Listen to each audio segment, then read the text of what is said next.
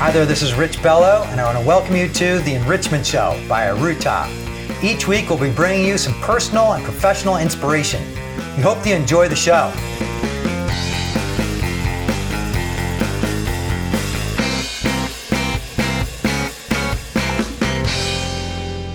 Today, we're going to focus on the topic of emotional mastery, specifically, why emotional mastery is important, what emotions are, and what their purpose is. What role does the brain play? The physical aspect. What two roles does the mind play? The mental aspect. And then the top 10 keys to emotional mastery. So let's get after it. So we're going to do a little summary, right? In summary, the top 10 reasons why emotional mastery is important. Number one, there are three ways that people deal with emotions. They're unaware of them and they impulsively act on them, or they're aware of them yet still act impulsively on them because they don't think they can do anything about them or they're aware of them but work to master them because they understand that they can do something about them and understand the importance of this mastery to having a fulfilling, happy, and successful life. Number two, the quality of our emotions is equal to the quality of our life. Simply put. Number three, goals are always about the positive emotion we get from them, not the attainment of the stated goal itself. Number four, in various areas of success, your life, your career, relationships, leadership, sports. Mastering your emotions is even more important and probably far more important than your innate intelligence, otherwise known as your IQ. Number five, emotions are resources to get you what you want. Learn how to use them to do so. Don't let them use you. Number six, your emotions are like a compass. Positive emotions will tell you that you're on the right path. Negative emotions will tell you that you're on the wrong path. Get back on track. The path biologically is survival. The path psychologically is happiness and fulfillment. But remember, the signals aren't always right. Now, number seven is both positive and negative emotions can be helpful in getting us to our goal of survival and fulfillment. The key is whether they are resourceful or unresourceful to us. We need to use the resources that they avail. For example, anger can be good under the right circumstances if we use it in the right way, if we can use those resources. Number eight, Emotions are merely impulse messages as a result of a stimulus that suggests to us how we should react based on how we've reacted previously to the same or similar, similar stimulus, our memory. Number nine, the brain has two main areas. The old brain, where the amygdala resides, and the new brain, where the prefrontal cortex resides. The old brain and the new brain work together with emotions to get you to the right results. You need to know how to work with them. That's mastering your emotions.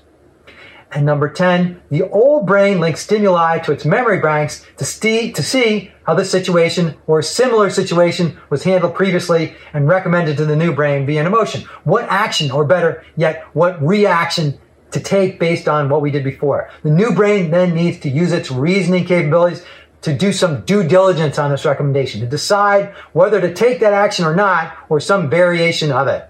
We basically have two minds. We have the old layer or the lower mind, which biologically is where the limbic system is, which houses the amygdala.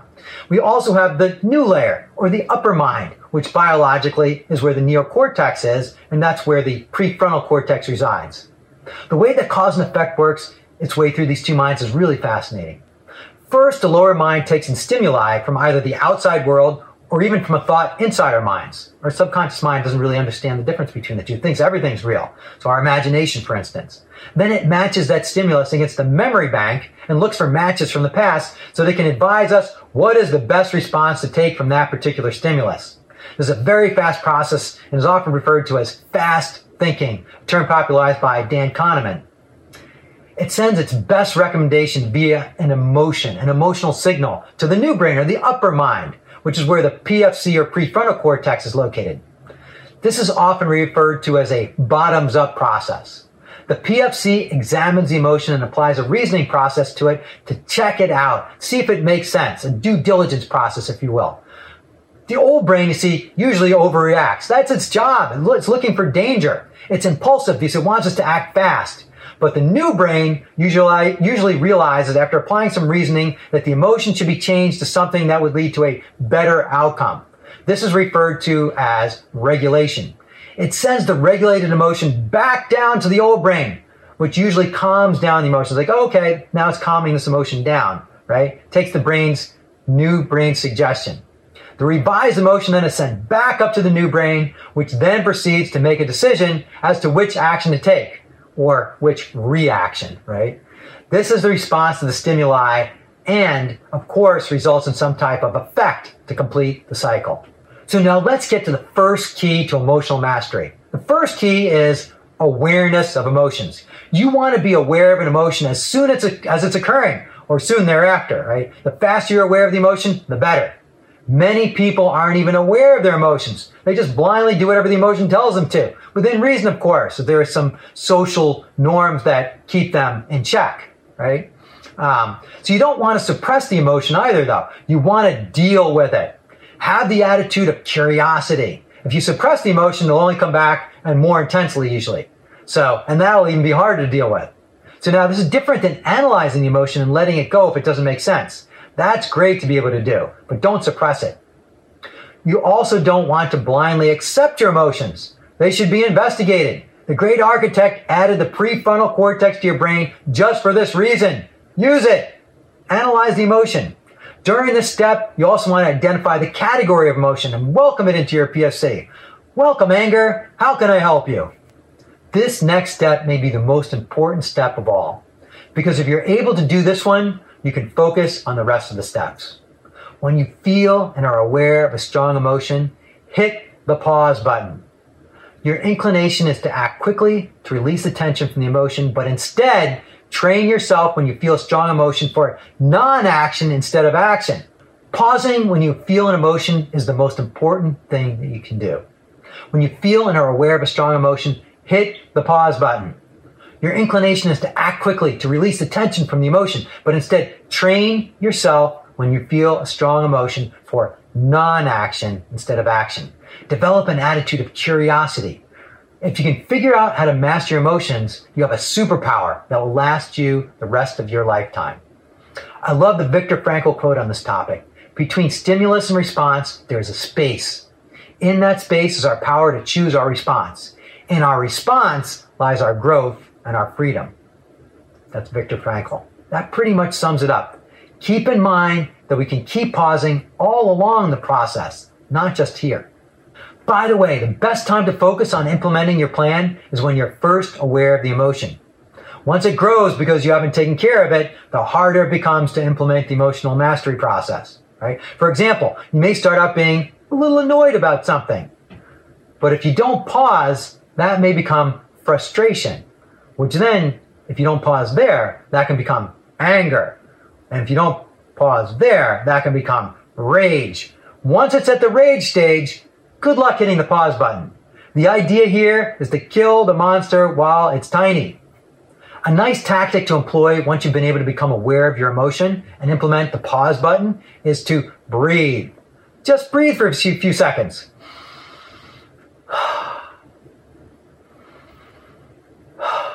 Why? Why would you do that? Strong emotions tend to activate our sympathetic nervous system, which is the fight or flight response. This is a very power, powerful response and very stressful. It's a stressful activation. It increases your heart rate, causes mu- uh, muscle tightness, releases cortisol into your system, and a whole host of other physiological reactions that can be damaging over long periods of time. It also closes down your prefrontal cortex and thus your ability to reason. Now, breathing activates the opposite and balancing system, the parasympathetic nervous system. This turns down the sympathetic nervous system. When one goes up, the other automatically goes down. This relieves the stress, engages your prefrontal cortex, and allows you to focus more clearly on your ability to reason, which is necessary to master your emotions. Ah, gratitude. Once you're ready to take on the analysis, the actual emotion, so you can respond in a way that ultimately serves your best long-term interest, it's a good idea to give some appreciation to this emotional guidance system itself. Remember, we were provided with emotions to keep us alive. That's their purpose. We're very fortunate to have them. Positive emotions tell us we're on the right track. Negative emotions tell us we're on the wrong track and give us the resources we need to get back on track. The only reason we have to go through this process because our environment has changed so quickly. So we need to utilize our prefrontal cortex to adapt to the new environment. This ex- exercise of feeling gratitude also serves to put you in the right mindset to talent to, to tackle this challenge. Now, it's really important to understand the meaning of our emotions so we can understand the message. Because that's what emotions are. They're messengers. They're messages or signals to take some sort of action. So the first step in understanding the meaning of the emotion is to decide if the trigger itself is real or, or imagined. Right? Does the stimulus warrant the type of emotion that has been sent up from the amygdala to the old brain to the prefrontal cortex in the new brain? For example, the rope example that we used, right? Is the rope real or is it a snake? Oh, it was just a rope. False alarm. Let the emotion go. You're done right there, right? Next, if it was real snake, right? What a cat, what category of emotion is it? Is it fear? Is it anger? Perhaps it's frustration. Give the emotion a name. Understand the category. And that's important because we can ask then, what's the meaning for that particular category? Different categories of general meanings. For instance, the typical meaning of fear is potential harm. Is that true for this particular situation? Are you in actual danger? If so, proceed to what the appropriate reaction is in this circumstance. That'll be the next step. For now, we want to get the meaning right though. For example, for fear, the usual action is, is that the action you take is to prepare. Prepare to fight or flight. Right? Usually it's some derivation of this. For instance, if you have a fear of public speaking, the meaning is potential harm. In this instance, to your reputation, maybe not physical harm. And the message is to prepare. That's exactly what you should do. Right? You give a public speech, you should prepare. That'll give you confidence to deliver a great speech. If the meaning of the emotion is not correct after your analysis, right, then reframe the meaning. Or in other words, change the meaning to something that will serve your best interest. Always ask, what else could this mean? Or how do I want to feel? Right? For instance, if you're feeling frustrated and believe the initial meaning is that you won't achieve your goal, ask yourself, what else can this mean? You may come up with something like, Usually when I'm frustrated, I use that energy to break through and achieve my goals. I'm very close to my goal. When I'm frustrated, what happens? You're usually almost at your goal. So, in fact, I'm close. Or say you're lonely. Instead of that meaning, nobody wants to spend time with me, change the meaning to something that will serve you like, I'm going to use this pain to motivate me to come up with a plan to meet somebody and fall in love. Use your creativity. I don't know, right? Use the energy of the emotion to get what you want a much better way to deal with emotions. The key here is to decide on a positive meaning. That's the bottom line. And really, this is the crux of the message um, behind my book, Crisitunity. So once you have a solid meaning behind the emotion, it's now time to decide what action to take or not take. And then, of course, to take that action. The action is usually in the form of some behavior modification or communication modification, or it may be just to let that, let go of the emotion. Just let it go. Right? If you were wrong about the trigger, for instance. Here too, we're going to need to use the reasoning abilities of our prefrontal cortex to decide what action to take. The action we take should be appropriate under the circumstances. Many times we take actions that are disproportionate to the meaning and therefore we don't get our desired outcome. Before deciding what action to take, get very clear on what the long-term outcome is that you want to achieve. Most people make the mistake of thinking short term when dealing with emotions. They just want the negative emotion to go away. They want the feeling to go away. So they go for the short term gratification solution instead. Lots of problems happen here. I was just coaching somebody today and um, he was in a negotiation. Uh, so negotiations are so uncomfortable for people that they just want to give in rather than hold out for what they want long term. So I encourage them to stick in there. Go for the long term goal here. Don't go for the comfort because then you'll just give in in the negotiation. Now, once you're clear on what it is that you want, what your objective is, then decide what the best course of action is that you can take to achieve it. Again, categories of emotions have typical default actions. The default action for fear is to prepare, right? Because the meaning is potential harm. You better prepare. The default action for overwhelm is to prioritize because the meaning of overwhelm is that you're overloaded with things. You got too many things on your plate. So prioritize. I like that one. I teach a whole course on that, right? Uh, I have the full list of these meanings and actions on our website, so you can take a look at them. You can download them. You can download them for free. Now, once you decide what the appropriate action is to get your outcome, take that action. Don't look back. You've put hard work in. You've made the best decision you could with the information that you had available to you at the time. Go do that. Take that action.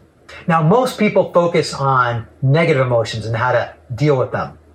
It's just as important we spend time focusing on how to cultivate positive emotions, emotions that inspire and motivate us to do those things that are in our best interest. We want to cultivate these positive emotions because emotions are the experience of life, one of the best quality of life. It's not things that give us the best experience. They may lead to better emotions, but they can also lead to painful negative emotions as well, right? Things can. What we're after here are positive emotions. That's the end game. That's what this is all about, right? So think about cultivating positive emotions that will provide you with long-term fulfillment, not short-term pleasure, which many times will lead you to long-term pain. That's easy to see with diet. Eating unhealthy can bring about short-term positive emotions, but you'll pay the price in the long term. Make it a habit to cultivate positive emotions. Our minds are like a garden. Emotions are like seeds in the garden. Plant positive emotional seeds and cultivate positive emotions. Weed out the negative emotions. Make room for the positive emotions to grow.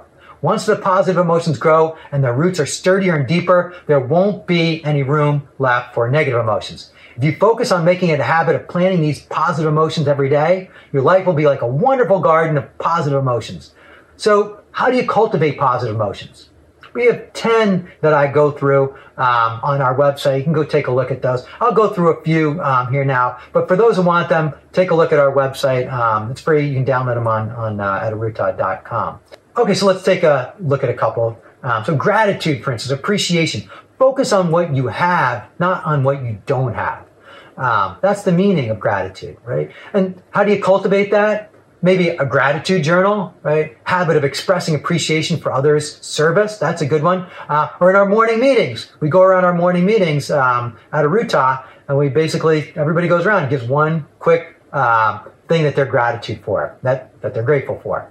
Um, curiosity, right? The meaning is to have a strong desire to learn something. So keep asking who, what, when, where, and how, right? That's curiosity.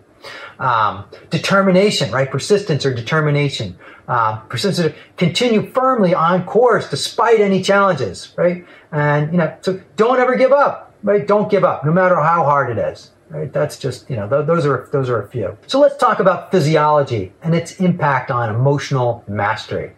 So exercise. Exercise has a positive effect on your mood. Also been shown to reduce stress. Yoga especially is a good workout for stress relief. Exercise improves your energy levels and provides you with a sense of accomplishment, which also serves to improve your mood. It's thought that the improved emotions from exercise are the result of various neurotransmitters that are released when one is exercising, such as endorphins and cortisol. Cortisol levels can also be counterproductive, so you have need to be careful. You should stick with enjoyable forms of exercise so that you actually stick with the exercise. Recommendations are 150 minutes of cardio uh, per week and then two days of strength training per week. Another physiological thing you can do to develop mastery over your emotions is sleep. Getting quality sleep is an easy way to make positive impact on both reducing your negative emotions and increasing your positive emotions. There are numerous studies that show that lack of sleep impacts both positive and negative emotions. But you really need the studies? It's pretty obvious, right, to you by now that at least on the negative mood side, that when you're sleep deprived, you're likely to be grouchy or grouchier if you're normally grouchy, and tend to snap at people you normally wouldn't. You may not notice, however, the impacts on positive emotions that a lack of sleep has. Studies show that people tend to generally be less friendly, less empathetic, and generally have a lower level of positive moods when they're sleep deprived. An interesting study noted that when sleep deprived people and people achieve goals, they were less likely to feel as happy as those who had adequate sleep and they achieved those goals. Why is this? Studies show that sleep deprivation made the old brain, specifically the amygdala, more sensitive, sensitive to stimuli and increases negative emotions sent to the new brain. Right? However, sleep deprivation also decreased the prefrontal cortex's ability to regulate the negative emotions, thus referring, resulting in what I call, in technical terms, a double whammy. So more negative emotions and less regulation of them. Get an adequate amount of sleep. Sleep seven to eight hours per night and keep to a regular routine. It's also recommended not to go to bed too late. Now, until recently, it was thought that we couldn't change the structure of our brain. Then at the turn of the century, it was discovered that we actually can. We can alter our brain. The brain is a dynamic organ and we can change its architectural structure throughout our lifetimes, even in old age. Our brains respond to our experiences either in positive ways or negative ways, and especially our habitual thinking patterns. This is a really important discovery. and it's the basis upon which we learn and retain memories. This adaptability is referred to as neuroplasticity. In scientific terms, that means we have the ability to wire our brains for new collections and rewire existing connections to make them even stronger. That's also called practice. It gives us a means to change our behavioral, behavioral mental tendencies, which is obviously crucial for emotional mastery. The bottom line is that it makes it possible for us to change dysfunctional thinking patterns and therefore our behavior. It allows us to master our emotions. We can create new connections for new habits that we want to instill, strengthen existing connections, and weaken connections of poor habits so that they no longer have any power over us. It's also clear that the brain needs to be exercised. Use it or lose it. Now, a couple of the more powerful ways this can be done are meditation. You can literally see the brain matter changing in positive ways over time in studies of those who meditate. Another way is by developing a purpose in life. This one really intrigues me as it's something we teach. Finding a career that you love can change your brain in positive ways. It's not surprising, but it's interesting that we can now prove this with science. I'm quite sure that developing the habits to master your emotions will result in establishing positive neural connections in your brain while also weakening those that don't serve you. Mindsets are predetermined attitudes or thinking patterns of the mind that originate from either our direct experience or from the experiences of others. Remember, the genesis of an emotion is when a stimulus is taken into the limbic system of the brain and specifically the amygdala, right? Otherwise affectionately known as the old brain. So the stimulus is taken into the old brain. This is where the memories are stored. The old brain then links up that stimulus with a memory so they can send a recommended course of action to the new brain via prefrontal cortex. These memories in the form of are in the form of mindsets. It links the stimulus with a particular mindset and then out comes an emotion. An emotion that's consistent with the mindset. Unless the mindset is overridden by the prefrontal cortex, the prefrontal cortex will agree with the emotion and take action consistent with that emotion and thus the mindset. Mindsets can be in the form of beliefs or instincts or cognitive biases. So the process is stimulus, connects to a mindset, produces an emotion. The emotion goes to our upper brain, our new brain, does its job there, and then comes back down.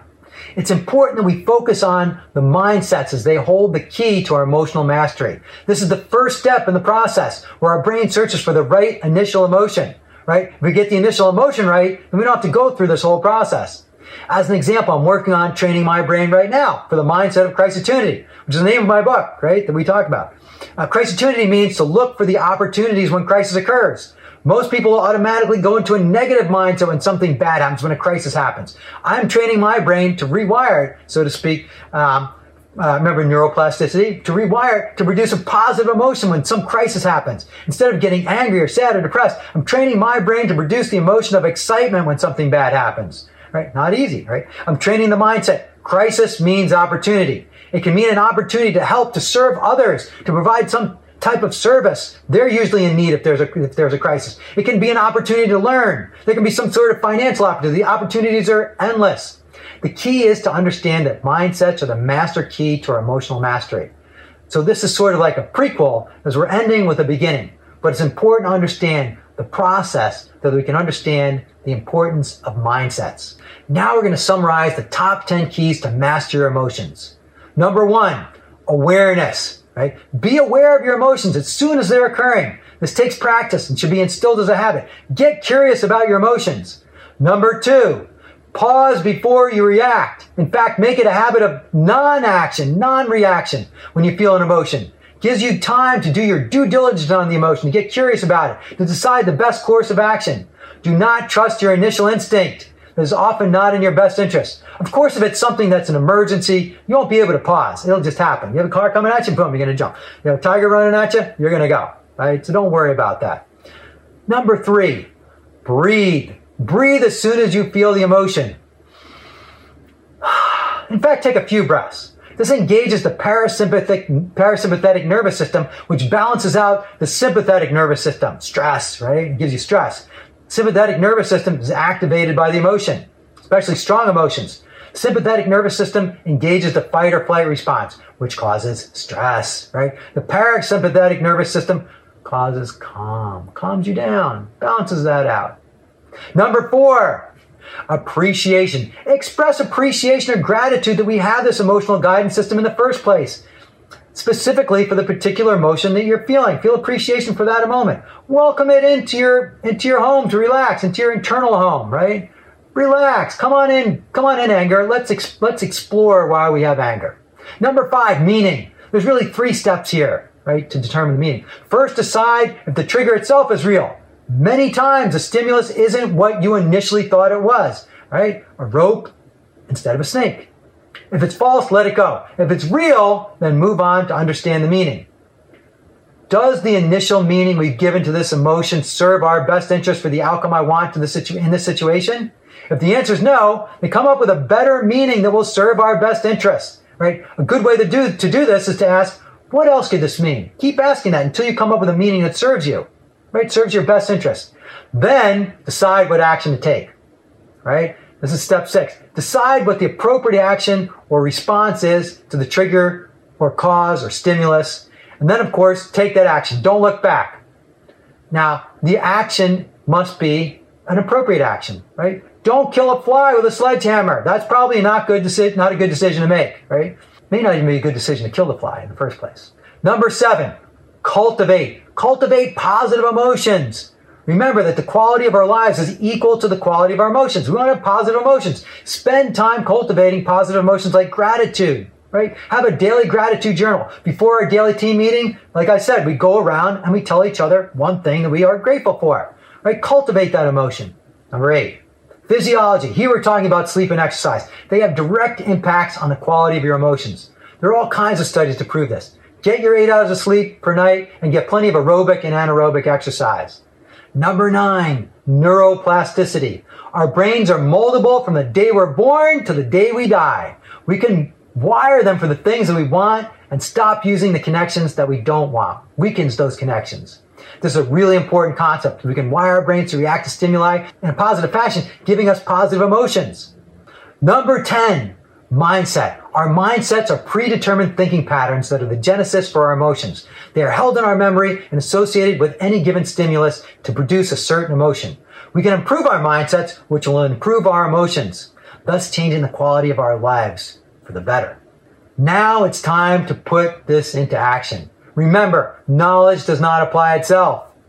I'm, I'm going to give you all a challenge, right? This is your homework here, okay? So um, the challenge is to instill these positive mindsets and eradicate the negative ones. If you're up to it, it's a great opportunity. So this is called the positive 10 day positive mental diet or 10 day positive mental challenge. So the first rule is for the next 10 consecutive days, refuse to dwell on any unresourceful thoughts or feelings. Refuse to indulge in any disempowering questions or negative vocabulary, either to yourself or to others. The second rule, when you catch yourself beginning to focus on the negative, and you will, you are to immediately snap yourself out of it and then change your thinking or state. You can do this by asking empowering questions such as, what's great about this? Or what else can this mean? Or you can refrain from any negative thoughts that come up. For example, if you catch yourself saying, this sucks, you're going to replace it with, this is awesome. In addition, you can set yourself up for success each morning for the next 10 days by developing a morning ritual to get yourself into a peak emotional state each day. Okay, rule three. For the next 10 days, make certain that your whole focus in life is on solutions, not problems. Now you need to focus first on the problem and identify the problem, but then focus on the solution. Don't keep harping on the problem. The minute you see a possible challenge, immediately focus on what the solution could be after you focus on what the problem is. Rule four, if you backslide, and you will, that is, if you catch yourself indulging in or dwelling on an unresourceful thought or emotion, don't beat yourself up. There's no problem with that, as long as you change it immediately. However, if you continue to dwell on an unresourceful thought or feeling for more than a minute, you must wait until the following morning to start the 10 days all over again. Don't screw this up. right? The goal of this program is 10 consecutive days without holding or dwelling on a negative thought or state. The starting over process must happen no matter how many days in a row you've already accomplished the task. You might be on day nine, you're almost there, and then you get angry with somebody.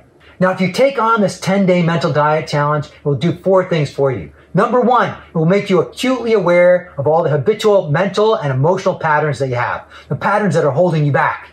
Number two, it will make your brain search for empowering alternatives to them, especially when you train yourself to look for empowering meanings to stimuli. Number three, it will give you an incredible sense of confidence as you'll learn that you can literally change your emotional state to uh, your emotional state from a negative one to a positive one in an instant. Most importantly, number four is it will create new habits, new standards for you, and new expectations that will help you expand more than you could have ever believed. Who knows, maybe you'll even want to continue after the 10 days. Maybe for the rest of your life. Now, the best way to stay accountable to this is to commit via public declaration to friends, family members, coworkers that you're going to do this 10 day mental diet challenge. This will help to make you stay accountable and show your level of commit- commitment to complete it, right? Beware though, they're going to push your buttons. Your husband, your wife, your kids, your subordinates, your best friend, all the people you thought that loved you and wanted to support you. No! They want you to fail. Why would they want you to fail? They want you to fail because they'll see how successful it is. They know it's hard, but then they're going to have to do it. All right, so beware. So how else can you win this challenge? And you're challenging yourself, really. Right? How else can you win? The pause. Remember, old friend, the pause. Pause between stimulus and response. Ask, what else can this mean? Because the subconscious mind is going to give you a pre-programmed answer. You need to analyze that answer to see if it will lead you to the most desirable outcome. Remember, it's the pause that gives you a chance here. Don't blow it. The key is to decide on a meaning that will serve you, that will lead you to the best effect, that will lead you to the ultimate best outcome. Your husband or wife's going to push your buttons when you get home from a hard day at work, the stimulus. Don't take the bait. Decide on the best outcome that you want. Good luck. Okay, so I've thrown a lot of great stuff at you. But remember, knowledge does not apply itself. You must make the application. Only you can make the application. Now, an excellent way to apply the knowledge, in addition to doing your homework, is to hire a coach. We have them, but even if you don't choose one of our coaches, go out and get one somewhere. At least get an accountability buddy. Now, coaches work with you to identify your top goals and then to hold you accountable for their achievement. You can sign up for a coach at arootah.com. I love our coaches. Hey, feel free to download our new book, Crisitunity, Finding the Opportunity in Crisis. It's free. Developing a Crisitunity mindset is a great example of applying what you've hopefully learned in this webinar. Go to arootah.com and download it. And finally, if you have any questions, please feel to reach out to us at arootah.com and remember to make some thoughtful comments to contribute to the greater good. Do your homework. We'll see you next week. Hey, thanks for listening. Remember, knowledge does not apply itself. You must make the application. Visit arootah.com for more information and to sign up for a complimentary coaching session today.